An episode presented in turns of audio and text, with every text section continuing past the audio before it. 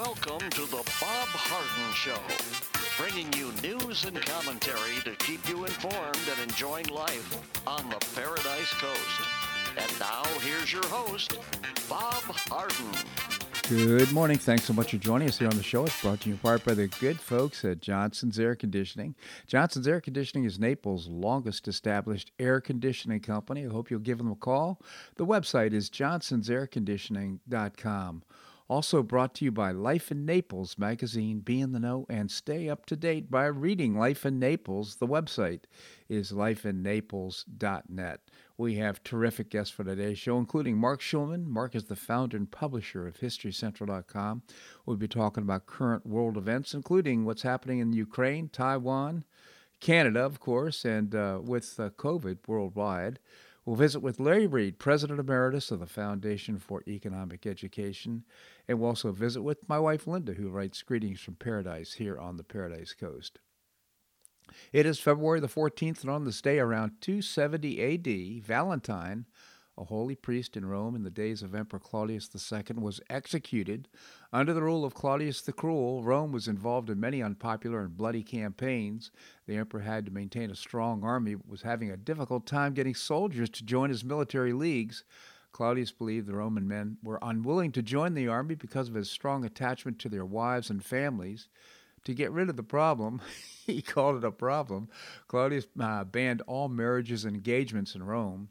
Valentine, realizing the injustice of the decree, defied Claudius and continued to perform marriages for young lovers in secret. When Valentine's actions were discovered, Claudius ordered that he be put to death. He was arrested and dragged before the prefect of Rome, who condemned him to be beaten to death with clubs and to have his head cut off. Man, the sentence was carried out on February the 14th on or about the year 270. Legend also has it that while in jail, Valentine left a farewell note to the jailer's daughter who had become his friend and signed it from your Valentine. From his great service, uh, Valentine was named a saint after his death. In truth, the exact origins and identity of St. Valentine are unclear. According to a Catholic encyclopedia, at least three different Val- St. Valentines, all of them martyrs, are mentioned in the early uh, martyrologies under the date of February the 14th. Legends vary on how the martyr's name became connected with romance.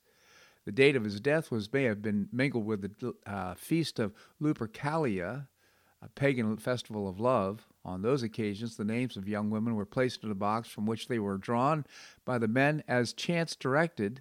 In 496 AD, Pope uh, Gelasius decided to put an end to the festus, festive uh, feast of uh, Lupercalia, and he declared February 14th to be celebrated as St. Valentine's Day. Gradually, February 14th became a date for exchanging love messages, poems, and simple gifts such as flowers. Happy Valentine's Day. You know, if you haven't gotten a Valentine yet, well, uh, it's a little late, but do your best. It wasn't a happy Valentine's Day for St. Valentine about 1,852 years ago. Found this quote, which I found pretty inspiring, a little off topic, but what are we? Uh, what we are, we repeatedly do. Excellence, then, is not an act, but a habit. By Will Durant. I like that. First, you make your habits, and then your habits make you. Well, I found this quote from the highly esteemed Laura Logan, Many doctors tell me that uh, when all is known, Fauci will be recognized as the biggest mass killer in history. Their words, not mine, says Laura. Yet one after another, this is what they say. You may not agree, or, and still, this is still a free country, so you can think and say what you like, agree or disagree. But as a journalist, I have a duty to consider what many medical professionals feel this way, just as I have a duty to consider those who do not agree. None of this happens in a vacuum and can only be accurately measured in the context of truth, and the truth is not on Fauci's side. That, according to Laura Logan. The great Laura Logan, by the way, I think a true commentator among commentators. Well, uh, just a note Los Angeles Rams last night carried out the ju- crown jewel in a venue built for champions by winning the Super Bowl last night. Cooper Kupp's late TD touchdown uh, lift the Rams over the uh, Bengals 23 to 20 uh, in Super Bowl 56. What a game! It was a truly a great game. I didn't watch the halftime show. I understand that it was full of uh, rappers and that kind of thing, but nevertheless, uh, a great football game and fun to watch. Well, another Sunday, and Biden's national security advisors at it again, making the rounds of the big network news shows, warning that Russian invasion will invade Ukraine any day now. At this point, a familiar refrain we've heard for multiple weeks running. We cannot pre- perfectly predict the day, but we now have been saying for some time that we are in a window. An invasion could begin. A major military action could begin by Russia and Ukraine any day now. That includes the coming week before the end of the Olympics. Jake Sullivan told CNN's Jake Tapper. By the way, are the Olympics still going on? I think they're over. No interest on my part. The latest round of breathless White House proclamations and predictions of the Russians are coming began in earnest uh, Friday afternoon when the administration told reporters that Putin had made the decision to launch a large military offensive. Multiple countries have now followed Washington's lead in drawing down embassy and diplomatic staff from Ukraine to get people out of harm's way, with the last uh, over the weekend being Australia. This is what the alarmism and panic emanating from the White House has wrought. The Prime Minister, Scott Morrison, from uh, Australia, has ordered the evacuation of the Australian embassy in Kiev, warning the situation in Ukraine could be reach a dangerous stage. This is a list of a growing list of countries withdrawing embassy personnel, including Israel, the UK, the Netherlands, uh, Latvia, Japan, and South Korea. But the all important central question is not being asked, in, is once again, what is the view of Kiev? What is the Ukrainian government's reaction to the latest White House statements on the crisis? and how the how will the president of Ukraine answer it himself. Kiev is not too happy. Happy. It's demanding proof from the U.S. intelligence backing the new dire allegations that Russia is, is poised to go in. There's been too much information about a full-scale war with Russia. Even specific dates have been announced. We understand there are, there are risks. If you have any additional information regarding the 100% guaranteed invasion of Ukraine by Russia on uh, 16 February, please give it to us, said Zelensky. Uh, naturally, uh, Ukraine leaders are trying to calm the panic which Washington pronouncements in the Western media echo chamber have created. Zelensky said he does not believe in, in the danger of a full uh, scale war at the moment. I have to speak to the public with real information at hand. We receive information from many sources. We also have an intelligence service. I don't think that's any worse than the intelligence service of other countries, he noted and a fresh report from NBC News taken from the streets of Kiev suggests that many common Ukrainian citizens, too, can't see through the hype, can see through the hype. Now, as the Western warns, a, West, a fresh attack is a distinct possibility as soon as next week. Many in Kiev aren't convinced, although some are wary of the invasion. Few are prepared for that possibility. And notably, a number of longtime Russian observers and mainstream journalists living in the ground in the, in the region are beginning to have serious doubts. As one foreign policy analyst observed Saturday, the situation ironically remains that everyone is projecting war between Russia and Ukraine except Russia and Ukraine. Biden and Zelensky a phone, had a phone call on Sunday where the Ukrainian leader asked Biden for firm evidence backing the latest White House alarmist claims this was likely a repeat of the last call that they held. Biden and Zelensky last spoke last month, and it did not go well, according to a senior advisor. In fact, uh, Zelensky in this call said, "Why don't you come here? Check it out. see, see, see uh, for yourself what's going on." Uh, so uh, again, I see this as frankly saber rattling on the part of the president, trying to change the scent away from all the bad things that are happening, including inflation. You could go down the list, uh, the uh, borders, go down the list on what's happening here in the United States. Biden's popularity is plummeting; it's cratering, and uh, he's looking for a new way to get America people charged up on his presidency. Unfortunately, he's chosen war, in my opinion. Well, a bombshell new filing from John Durham caused shockwaves as it appears to confirm that Hillary Clinton and her allies spied on not only the Trump campaign but the Trump presidency. This is far beyond almost anything we've ever seen in America. In fact, President Trump released a statement today confirming it could be punishable by death and would have been in a prior era in America. Perhaps an era that needs to return? I think so. Check out the statement from the president. The latest pleading from special counsel Robert Durham uh, provides indisputable evidence that my campaign and presidency were spied on by operatives paid by the Hillary Clinton campaign in an effort to develop a completely fabricated connection to Russia. This is a scandal far greater in scope and magnitude than Watergate, and those who were involved in it knew about the spying operation should be subject to criminal prosecution. In a stronger period of time in our country, the crime would have been punishable by death. In addition, reparations should be paid to those in our country who have been damaged by this. President, uh, remember when President Trump said he heard wires were tapped and everybody laughed? Well, they're not laughing now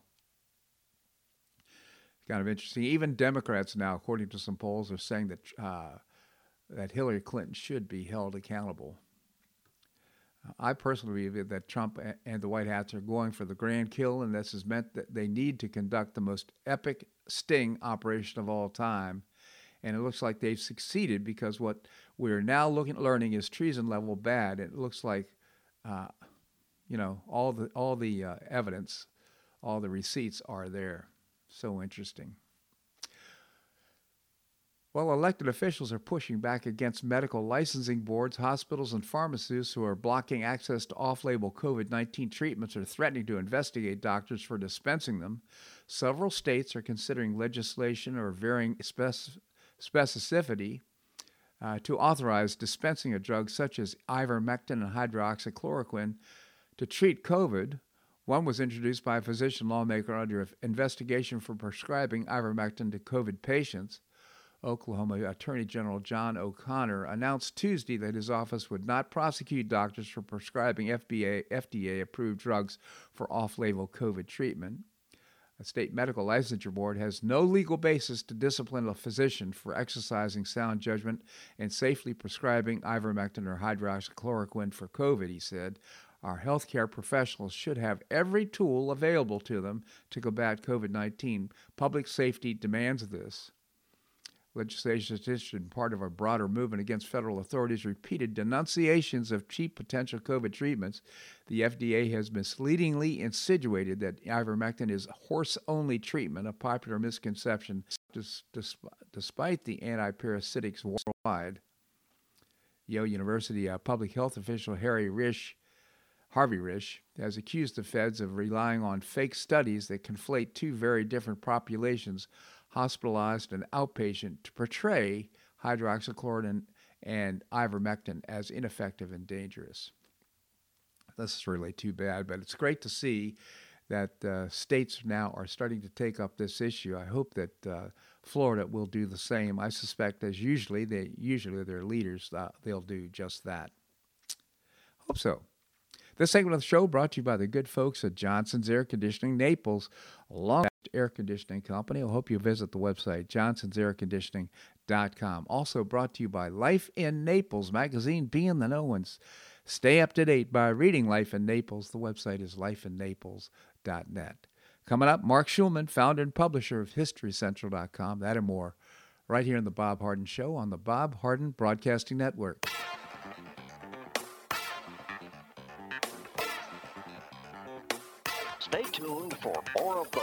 Harden Show here on Broadcasting Network.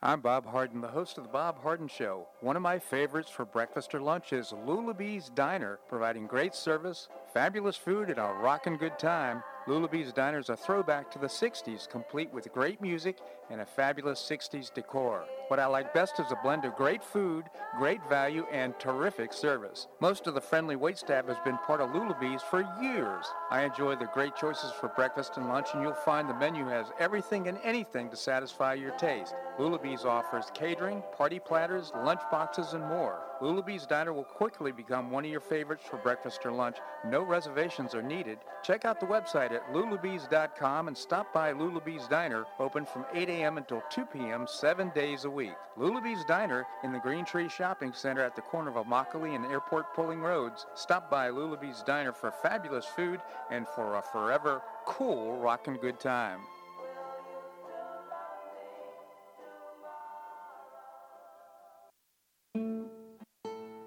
Collier Senior Resources at the Golden Gate Senior Center goes a long way towards keeping seniors connected in the community and with each other. Serving all of Collier County, The Senior Center provides comprehensive information regarding resources and services that affect the quality of life of older adults and their caregivers, empowering seniors to maintain independent and meaningful lives. Programs are offered free of charge in a safe, welcoming space and focus on fellowship, enrichment and wellness, continuing education, and meeting basic needs through offerings such as daily hot lunch, health screenings, and counseling services. So, whether you're looking for referrals to services or a vibrant place to make friends, enjoy community support, or learn something new, Collier Senior Resources at the Golden Gate Senior Center is your Collier Senior Center. To learn more about programs and services, please visit collierseniorresources.org. That's collierseniorresources.org or call the Senior Center directly at 239 252 4534. That's 252 3534.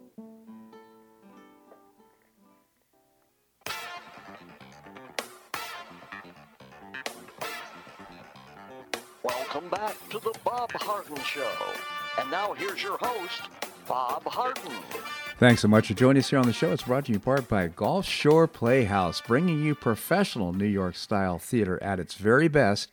You can get tickets now and also find out about the beautiful Performing Arts Center being built in downtown Naples. Just visit the website, gulfshoreplayhouse.org.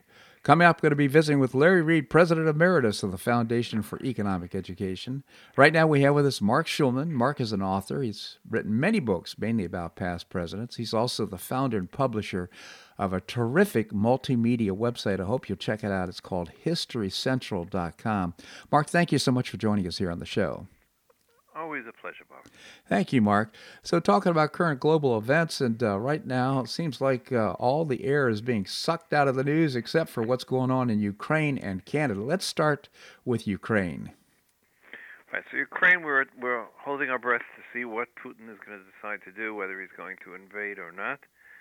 My money is that he's going to invade. Um, I think it's going to be very hard for him to back down at this point really hasn't created much of a ladder. There's some talk today. If Ukraine says it's not interested in joining NATO, that might be a ladder. Hard to hard to see at this point. It's um, you know I spoke to somebody who's spent a fair amount of time in um, in Russia and is also a retired general, and said basically the military has been sitting out there in the cold now for for a month on the border, and they're not going to take kindly to just packing up and going home. Hmm. We'll have to see. Um, look, the man's a dictator. He's a megalomania. Um, he's, he may not be Hitler, but he's our version of it. Let's put it that way. Um, so, what do you make of the uh, uh, uh, the uh, president of Ukraine saying, "Hey, there's nothing going on here. Lighten up." He actually said on yeah, his call. he says that one day, but they, but then he runs around trying to get arms from everybody possible we can. Yeah, he said to the he said to the president this weekend, "Hey, if you don't believe it, come here and just check it out." Yeah, yeah, yeah. Uh, but that's all. A, it's all an attempt to look. It's not. In, it's not in his interest for the whole world to what's going on right now. Is all the embassies are are um, leaving, all foreign businessmen are leaving. All those things are terrible for Ukraine. Mm-hmm. So he has to sort of uh, claim calm at the moment because it's not going to make any difference if he doesn't.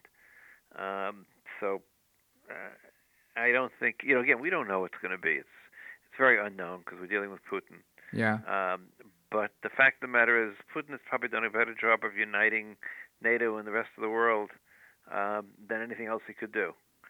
Um, Biden has successfully built built back a strong coalition.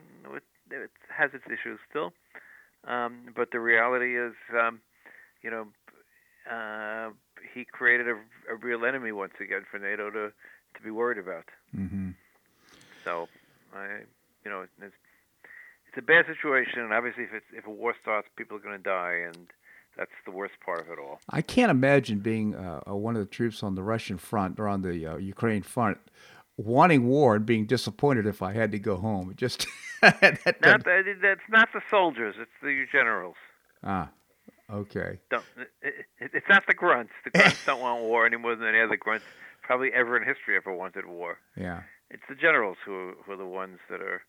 Um, that that are unhappy or might be unhappy. We don't know. We just don't know. You know? So so you know usually uh, usually when you do risk reward on this, and I'm just trying to put myself in Putin's place, I'm just having difficulty understanding the reward for the major risk that you take under the circumstances. Oh, I see the reward very clearly to me. In other words, he gets to be the one who reunited Mother Russia with its former self, Ukraine, which was always, in, uh, not always, but until, since the time they captured them in, in the 18th century, an integral part of Russia. He goes down in history as the one who reunited the country. Um, that's what the what the positives are, and he'll live through some sanctions, some people saying no, no, no, and all that sort of stuff. But in the end, Ukraine will be part of the, part of Russia. Huh. So, uh, if I'm Putin, I see the rewards very clearly. Hmm. I see the risks. Um, what's worth it? From his perspective, it's unknown. Uh, I'm going to bet it's worth his while to to attack it. Well, okay, let's just take the other side. That help me understand how it's worth it for the United States to get involved in this. Okay, very clearly. First, the United States is not getting sending troops in. That's number one. Please understand that. That might have been a good idea, but we'll leave that part totally aside. The reality is Putin is an expansionist, anti-democratic dictator. He's everything we don't support in the world, and he's a tie, he's aligned with China and China at the same time, as much as possible. Um, we support and always have supported democratic countries who want self-determination, believe in self-determination. Um, so Ukraine is a natural for us to be supporting without a question. Uh, anyone who says we shouldn't be supporting Ukraine or the two countries are the same is just pure out lying and has no knowledge. Um, Ukraine is a democracy and is trying to. What what threatens Putin is the fact that Ukraine has become a successful democracy and is doing reasonably well economically and becomes a model for the Russian people to say, wait, we don't need Putin anymore. We can also become like Ukraine. All right. So uh, if that's all the case, and let's accept the fact that it is, then why is the president of uh, Ukraine saying, uh, hey, lighten up, nothing's going on here? Because of what I said, he's afraid of the collapse of his financial markets. Well, wouldn't he be more, more afraid of the uh, of an attack of okay, uh, he's Russians? very afraid of an attack. Don't get me wrong, but there's what he's saying publicly and what he's saying privately. And believe me, he's not saying privately, "I'm not worried." Hmm. Um, it's just not the case. He's not saying that at all privately. Um, what he's saying publicly is also trying to calm his people. You don't want exodus, people leaving the country, all those things that can happen when you're, you know, you think war is imminent. I don't. I just. I, I have to say that I, to me, I'm baffled by the fact that it seems to me if if my people were under threat and I was in, uh, the president, the prime minister, I would certainly want them to protect themselves and take uh, take shelter as best they could. Well, they're doing that obviously. I mean, they've called us to the reserve. They've been getting. Uh, Lithuania sent shipments of arms. The United States has been sending shipments of arms. Uh, they're doing all those things. Mm-hmm. They're not sitting around doing nothing. They have a fairly big army. That's one of the things that people don't realize. I don't know how. Uh, it's not clear how quickly the Russians will succeed in conquering Ukraine if they try. Mm-hmm. Um, they might, um, they have, but we don't know. And the reality is, um, the Ukrainians are very worried, but they also are trying to, you know, trying to a resemblance of of normalcy because you know if if you put your country on a total war footing and there's no war, you you know, Putin gain something just by by threatening. Yeah. Well, we'll move on. We'll see what happens. So I guess any, it's quote unquote imminent. So we'll see if anything happens here in the next week. Let's move on to uh, Taiwan. Uh, Russia and uh, China apparently have formed a relationship. Uh, Putin went on to the Olympics. I guess he didn't stay. Right. So the, China, I mean Taiwan. You asked that question about why we should be helping Ukraine. It's because uh, Taiwan is a parallel situation to some extent, Hmm. um, and if the Russians get away with attacking Ukraine and the cost isn't too high, then the Chinese can make the same calculations vis-a-vis Taiwan and decide they're going to seize Taiwan. And so that, that's one of the reasons it's very much in our interests to uh, support the Ukrainians as much as possible, to make the, the price for the Russians as high as possible, and to work it out in such a way that um, they are hopefully deterred in the end. We don't know um, and because we don't want the, we don't want the Chinese getting the same idea vis-a-vis Taiwan. Well, of course, we made a commitment I- I uh, after after the uh, Korean War uh, to Taiwan, uh, a pretty major commitment. So, I mean, I think the circumstances are similar but different. Right. Well, nothing is ever identical in foreign affairs. Yeah. But we learn from our lessons. We learn from relationships, and clearly, if the Russians get away with taking Ukraine, then Xi can come up with the conclusion he can easily get away with taking Taiwan. What's the world going to do in the end? Yeah. So we need to support democracies wherever we can.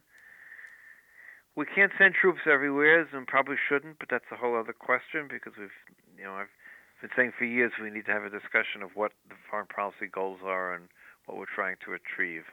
Um, but the reality is, it's always been America's goal, if at all possible, to support democratic regimes. Yeah. Well, also, uh, of course, you talk about uh, mission drift, t- uh, talk about nation building. That's what that kind of leads to, which has been a major mistake for us over the last 50 years. Right, uh, but neither. Um, um, what about. Um, well, excuse me, one second. Taiwan and and Ukraine are not. Neither of them are requesting nation building. They don't need nation building. Uh-huh you know, think about it that way. Taiwan is a very successful country, both economically, socially. Um, my my daughter visited it two years ago and fell in love with the place. Huh. Um, how everything operates well and it's beautiful and everything else. So we're not doing nation building in Taiwan. We're not doing nation building in Ukraine. We're just, you know, we're not even defending them. We're just providing them with defense assistance, and we should. Well, that may be our intent initially, but you know, like, uh, well, I forgot the famous boxer, boxer's name, but he says, you know, everybody has a plan until they get punched in the nose. The point, point being is that uh, that may be our intent, but uh, sometimes things get off rail when uh, when we get involved. Anyhow, I have my concerns about it, and uh, let's let's uh, move on to what's going on in Canada kind of interesting development. I guess that we've uh, freed up the the bridge between Windsor and uh, Detroit, so it looks like uh, right. traffic is flowing now. But what are your thoughts? Well, okay. So first of all, that's that's important. The uh, the cost to the economy of the United States and of Canada of, of that bridge being closed just tells us once again how fragile all of our supply chain is. Right. Mm-hmm. Um, you know, we, we, we discovered that during COVID, and we're still discovering it in terms of the um, uh, price increases and everything else, and it just shows how fragile everything is. Once upon a time, you know, car manufacturers would have inventory of parts, and if that, if one of their parts suppliers didn't arrive on time, okay, well, we have three weeks supply, and we'll keep on going, and in three weeks we'll get the supply in.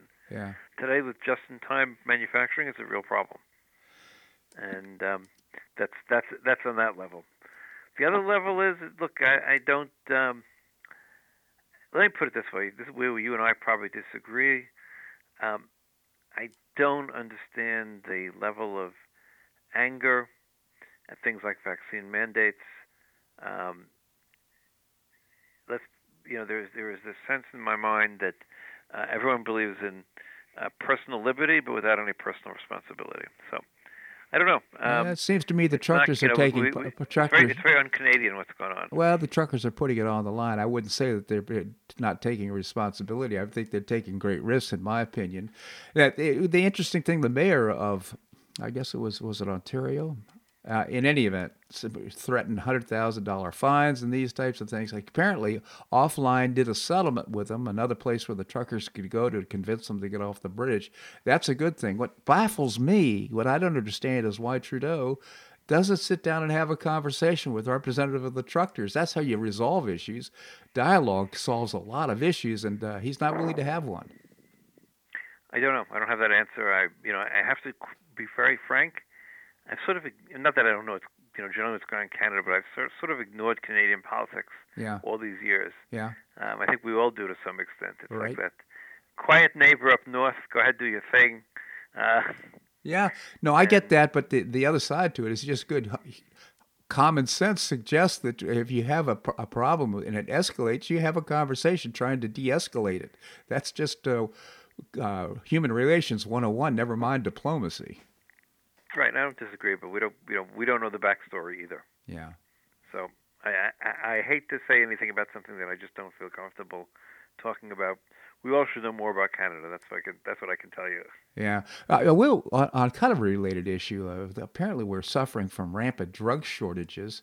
Uh, over uh, shortages of 116 different pharmaceutical drugs, and 97% of all the uh, the uh, uh, antibiotics that the United States uses are produced in uh, in in China. I mean, we're this is a drastic problem that we have. Right, no question. Look, I think uh, part of the legislation that passed, I think it passed the Senate, not the House yet, which has to do with American competitiveness, etc.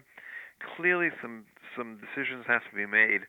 Look, one of our biggest problems, and the, the underlying problem in the American economy and people's unhappiness and all those sort of things, except for you who is always happy. But at any rate, the underlying problem is we believe that a free market can solve all problems.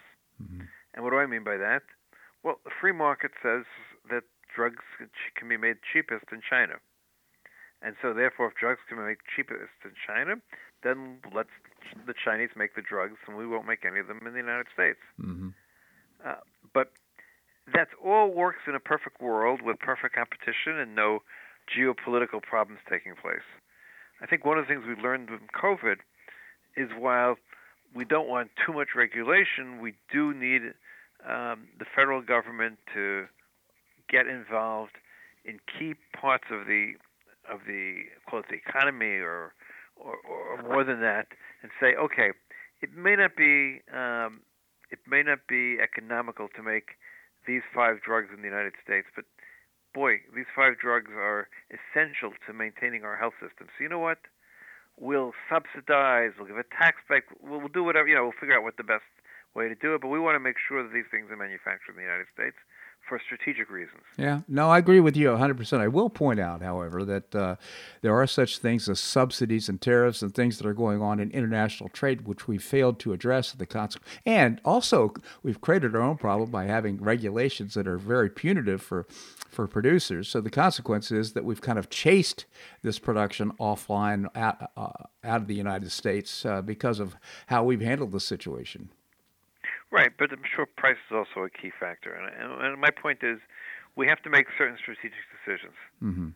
Um, you know, it's it's a good thing that uh, I guess it's uh, Intel announced a 15 billion plant, dollar plant in Ohio for making semiconductors.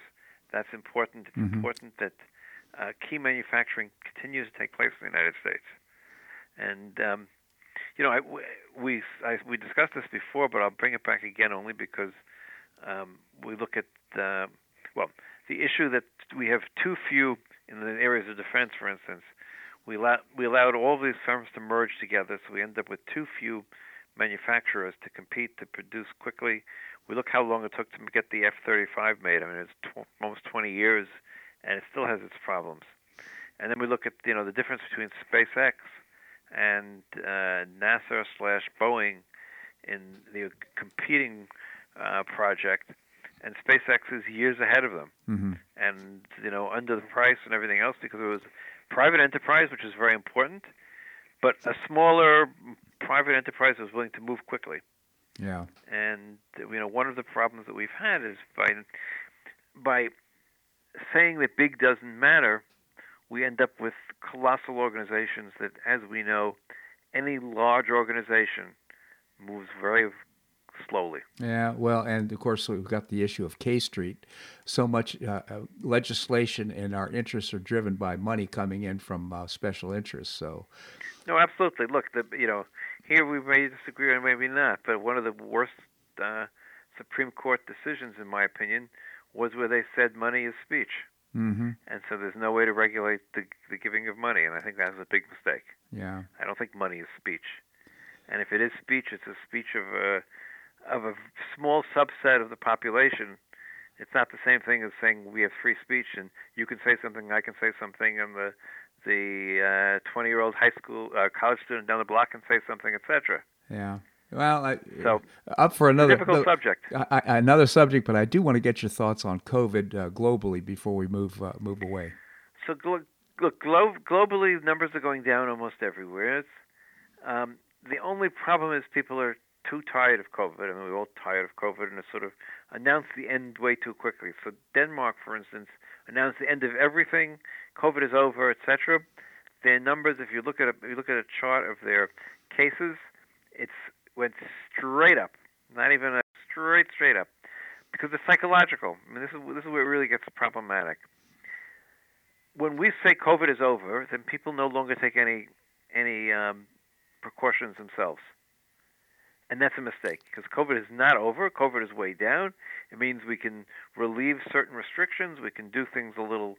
Uh, we can take certain risks, but we can't ignore the fact that it's still there and take no precautions whatsoever. Mm. And so it's a psychological thing. We, we, we it's a mistake to say it's all over until it really is. Maybe it will be at some point, um, because people are human, and we all want COVID to be over, and we all want to go back to our absolute no, no imposition by COVID. But COVID's still here. Yeah, I, I, depart with you a little bit here because I think uh, I think we'll find that we'll find uh, people that will be wearing masks 18 months after this whole thing is considered quote unquote over. So I don't think people are willing to just absolutely turn on a dime as a public proclamation that COVID is over.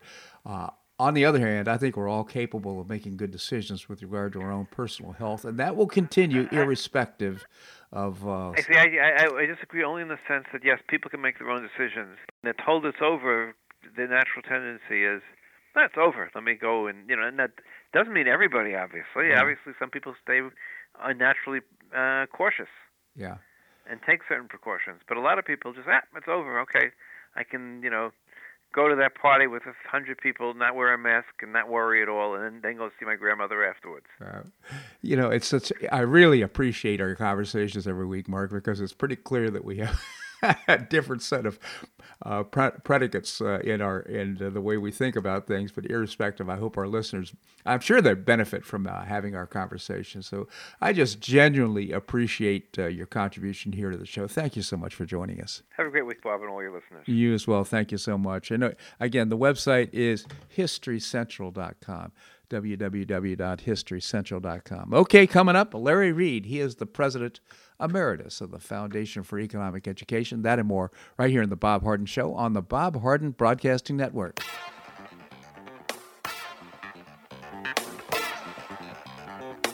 Stay tuned for more of the Bob Harden Show here on the Bob Harden Broadcasting Network.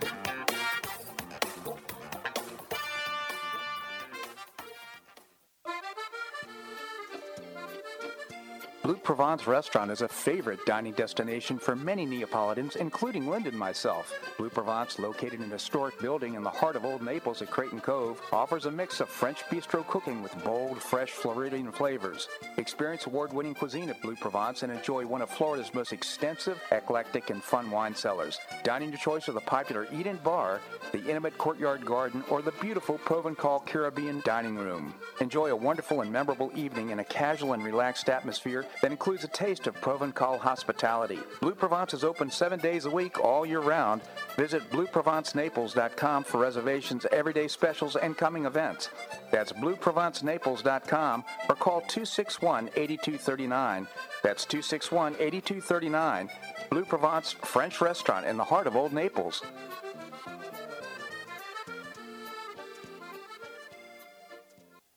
You have questions about your retirement? Ameriprise Private Wealth Advisor Jason Nardella with Nardella Financial Group, a private wealth advisory practice of Ameriprise Financial Services LLC, can help. With the exclusive Confident Retirement approach, you'll work together to develop a retirement roadmap to get you where you want to go. Call Nardella Financial Group today at 239 325 1041. That's 239 325 1041 Office is located at 9015 Strada Stell Court, Suite 103, Naples, Florida.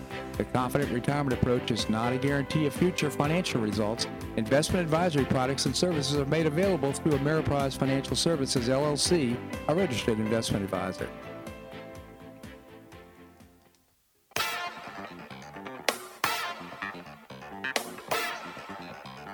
Welcome back to the Bob Harden Show.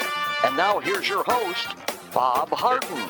Thanks so much for joining us here on the show. It's brought to you in part by Choice Social. Choice Social is a new, refreshing social networking platform, and you can find out more and download the app by visiting the website choicesocial.us. We have with us Larry Reed, President Emeritus of the Foundation for Economic Education. Larry, thank you so much for joining us. Thank you, Bob. It's always a pleasure. Thank you. Larry, tell us about the Foundation for Economic Education. Okay. We're an educational foundation, privately funded, headquartered in Atlanta, Georgia, and our focus is on educating and inspiring young people in ideas of individual liberty, free enterprise, private property, and personal character. And your listeners can learn a great deal more about us by visiting our website, which is fee, F-E-E dot org. Every day of the week it uh, is refreshed with new content, and we also have courses in economics and history, and also um, videos uh, that the public can download for free. Yeah, a great resource, especially for young, uh, for all of us, quite frankly. But uh, if uh, you have somebody in your life, grandchild, a child, high school or college age, please introduce them to this terrific organization. The website again is fee, F-E-E dot org. So, Larry, you addressed an issue which I'm really pleased to read about. If you really care about America's future, we should pay more attention to higher education. I couldn't agree more. Maybe you could tell us about it. Okay. You know, a lot of parents these days, more and more every day, are concerned about the education that their children are getting in K 12. Uh, but if we think that the problem is confined to the K 12 classroom, we're going to miss a big part of the picture because uh, we're, we're going to uh, ignore what the teachers are being taught themselves mm. in higher education.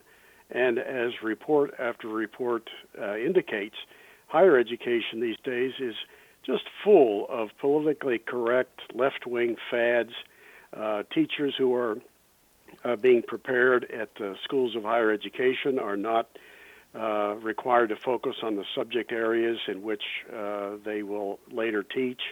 And uh, the result is poorly prepared teachers, often with a very uh, left wing bias, going into the K 12 classroom after having been indoctrinated uh, at, at, the college level.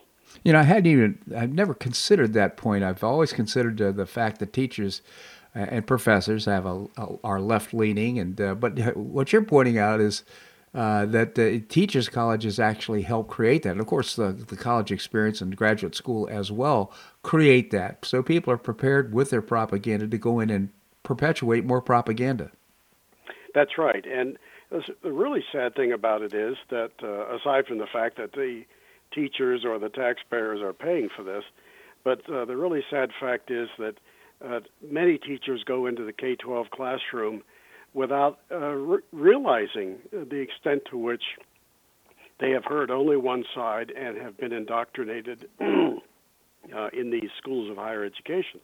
Uh, they go into K 12 thinking that they got a good education and they're prepared to present all sides, and so often they don't even know any side but one. Yeah.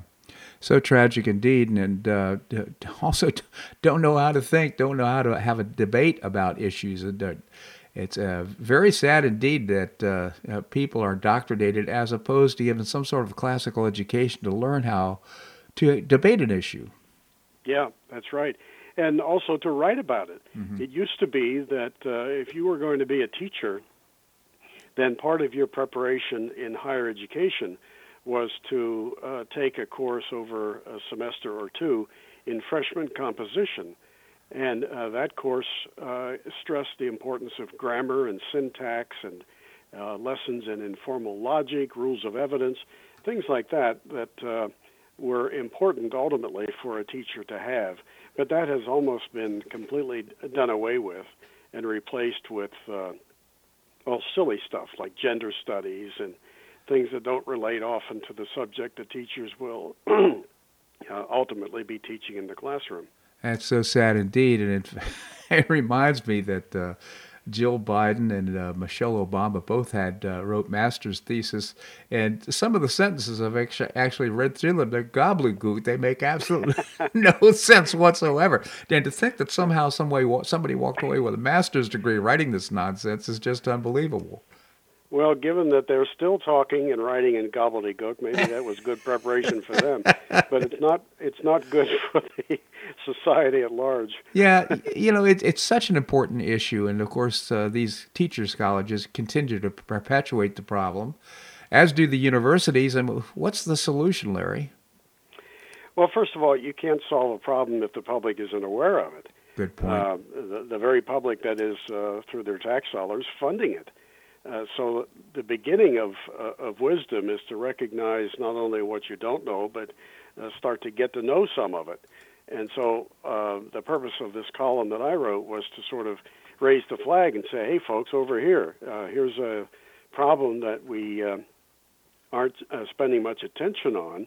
And w- once we start doing that, once we recognize that there is a problem at higher ed, then I would hope that parents would start to uh, be more selective in where they send their children uh, uh, to uh, college, Yeah. and uh, that the students, once there, will be more careful to select subjects to the extent they can that will focus on the, the, the meat of what they will ultimately teach, and not the uh, trendy, uh, fatty, uh, you know, uh, or fattest uh, politicized material. Yeah, my sons are grown, but back in the day, it was just very important to me that they they uh, get college educations.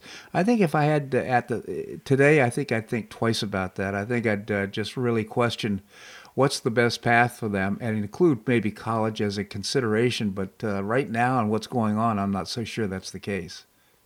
Yeah, I'm of the same view. I, I mean, I re- interact with young people all the time, uh, but it's been some years since I recommended that they go to college. And if I uh, talk about that to students at all today, I tell them be awfully careful, be very selective, uh, because there are a lot of places that are just a complete waste of time and money. Yeah, uh, some of them are very well regarded schools too, sadly. So, again, uh, Larry Reed, President Emeritus of the Foundation for Economic Education. I can't, I can't stress enough the importance of introducing uh, high, high school and college age kids to uh, fee.org, F-E-E.org. Larry, I always appreciate your commentary here on the show. Thank you so much for joining us. Thank you, Bob. My pleasure indeed. All right, coming up, we're going to visit with Linda Harden. She knows a lot. She reads a lot of the uh, news that's going on, but also social media. She learns a lot that I never see, and so I look forward to her, for her sharing that with us. We're going to do that and more right here in the Bob Harden Show on the uh, Bob Harden Broadcasting Network.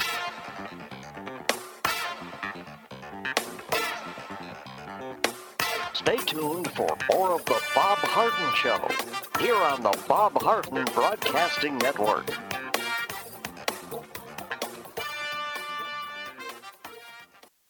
Do you have questions about your retirement? Ameriprise Private Wealth Advisor Jason Nardella with Nardella Financial Group, a private wealth advisory practice of Ameriprise Financial Services LLC, can help. With the exclusive Confident Retirement approach, you'll work together to develop a retirement roadmap to get you where you want to go. Call Nardella Financial Group today at 239 325 1041. That's 239 325 1041. Office is located at 9015 Strada Stell Court, Suite 103, Naples, Florida. The Confident Retirement Approach is not a guarantee of future financial results. Investment advisory products and services are made available through Ameriprise Financial Services LLC, a registered investment advisor.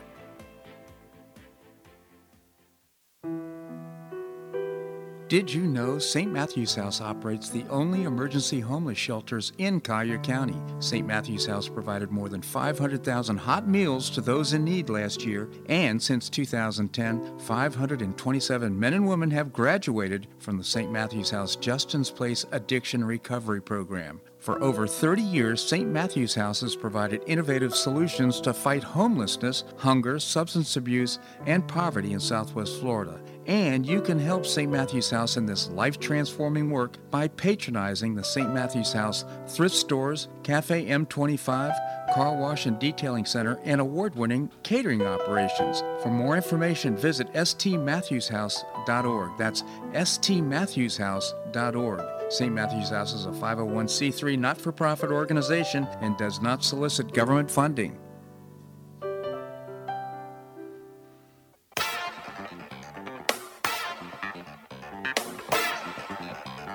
Welcome back to the Bob Harden Show. And now here's your host, Bob Harden. Thanks so much for joining us here on the show. It's brought to you in part by the Foundation for Government Accountability. I proudly serve on their board. They have some terrific programs, including policies and programs to get able bodied folks off of welfare and back to work. It's a moral imperative. And I hope you'll visit the website and find out more. It's called thefga.org, www.thefga.org.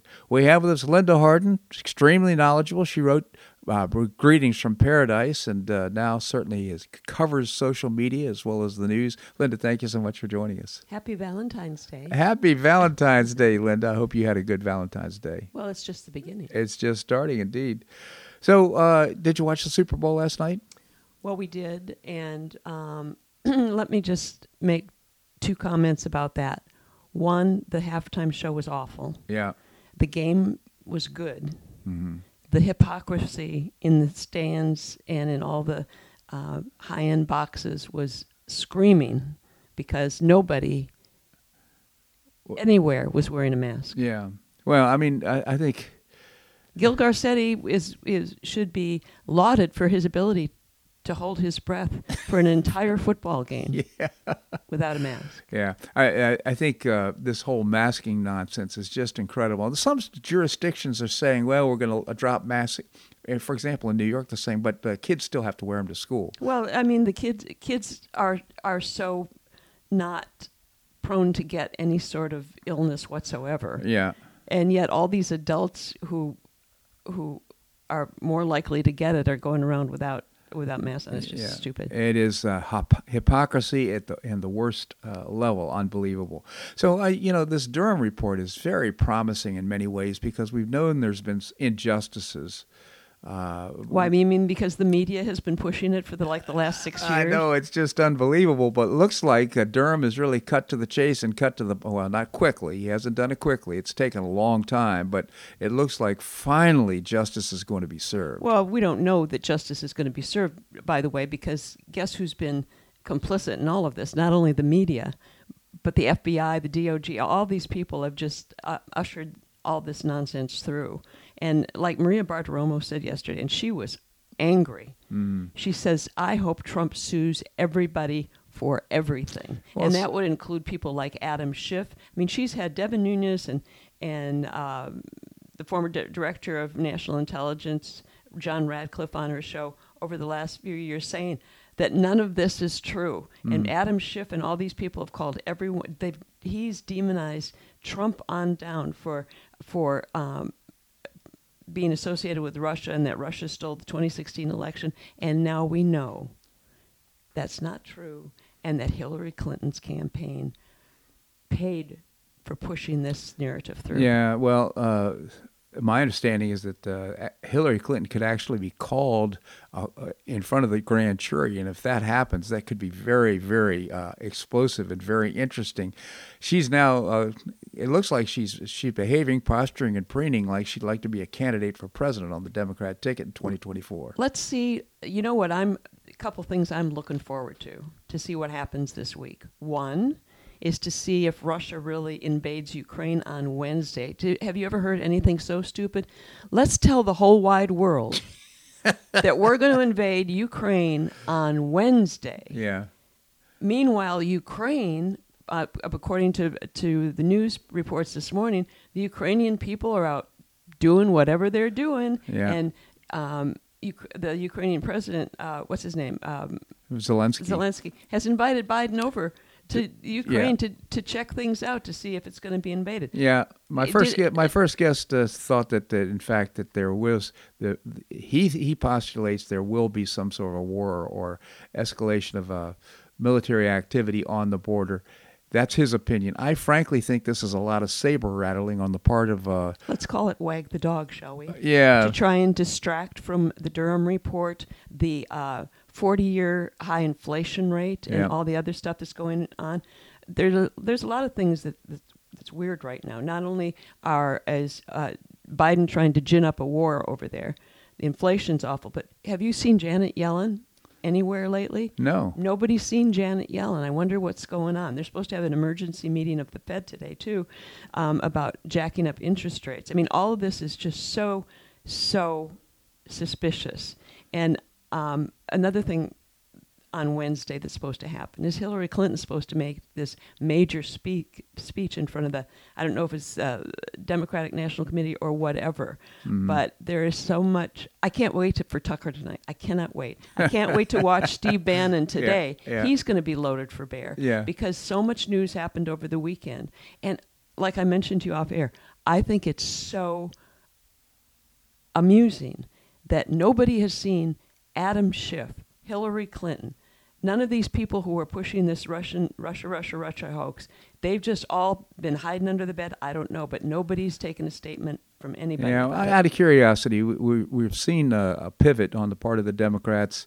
Many governors in, in uh, blue states who are uh, dropping mask mandates and vaccine passports and all this stuff, it, it basically with an eye towards the 2022 midterm elections. Uh, I think it's too little too late, in my opinion. But uh, what are your thoughts going into 2022? How's this all going to play out?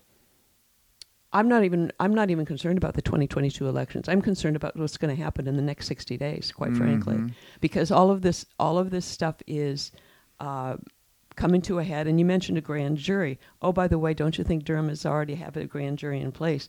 And, and Oh, yeah. and this. Uh, well, who's that FBI agent who resigned in disgrace? Uh, that that was kind Not of a creepy Comey, guy. it's uh, yeah, the creepy guy, the guy with the funny look on his face. Yeah, I forget his name though. but he they he's testified in front of this grand jury. So it it just Hmm, he it- has, yeah, really. and apparently he's uh, been quote unquote cooperating.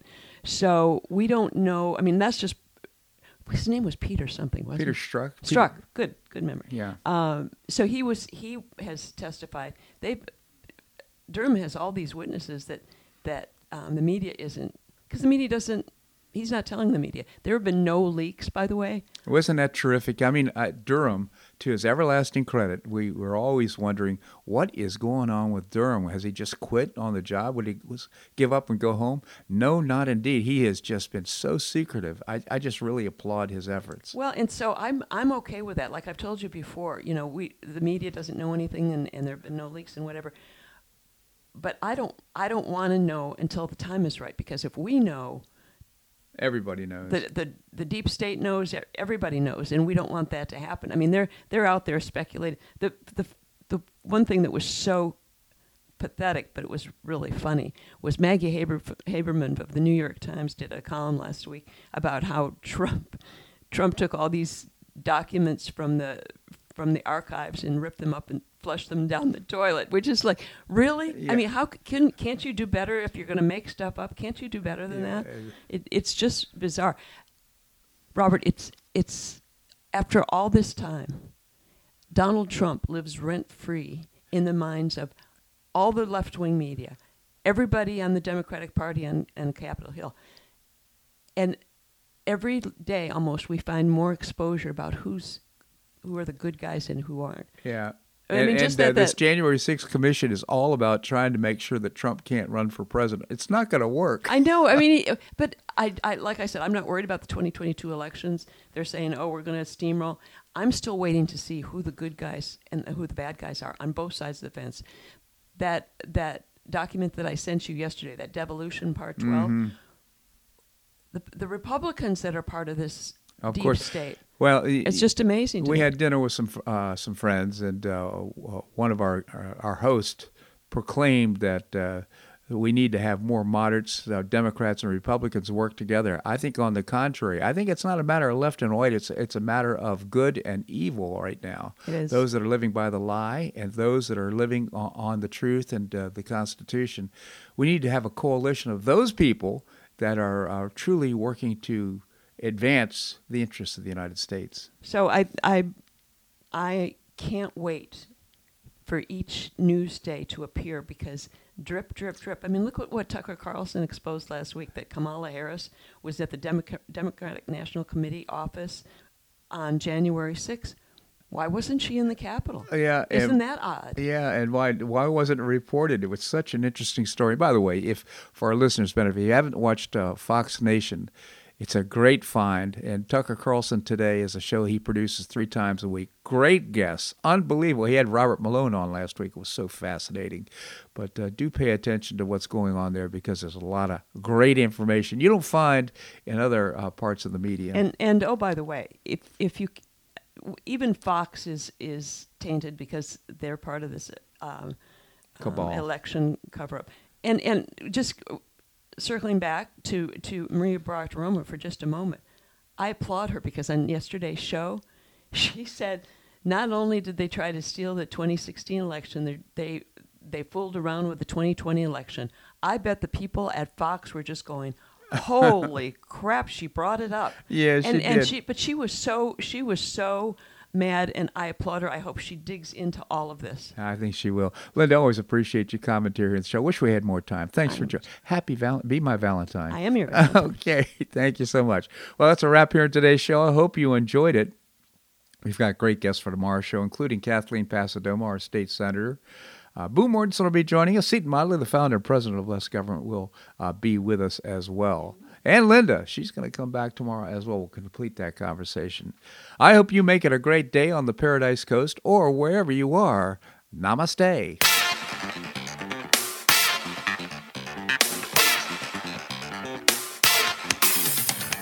Thanks so much for listening to The Bob Harden Show on the Bob Harden Broadcasting Network. For more information and audio files of previous shows, visit www.bobharden.com.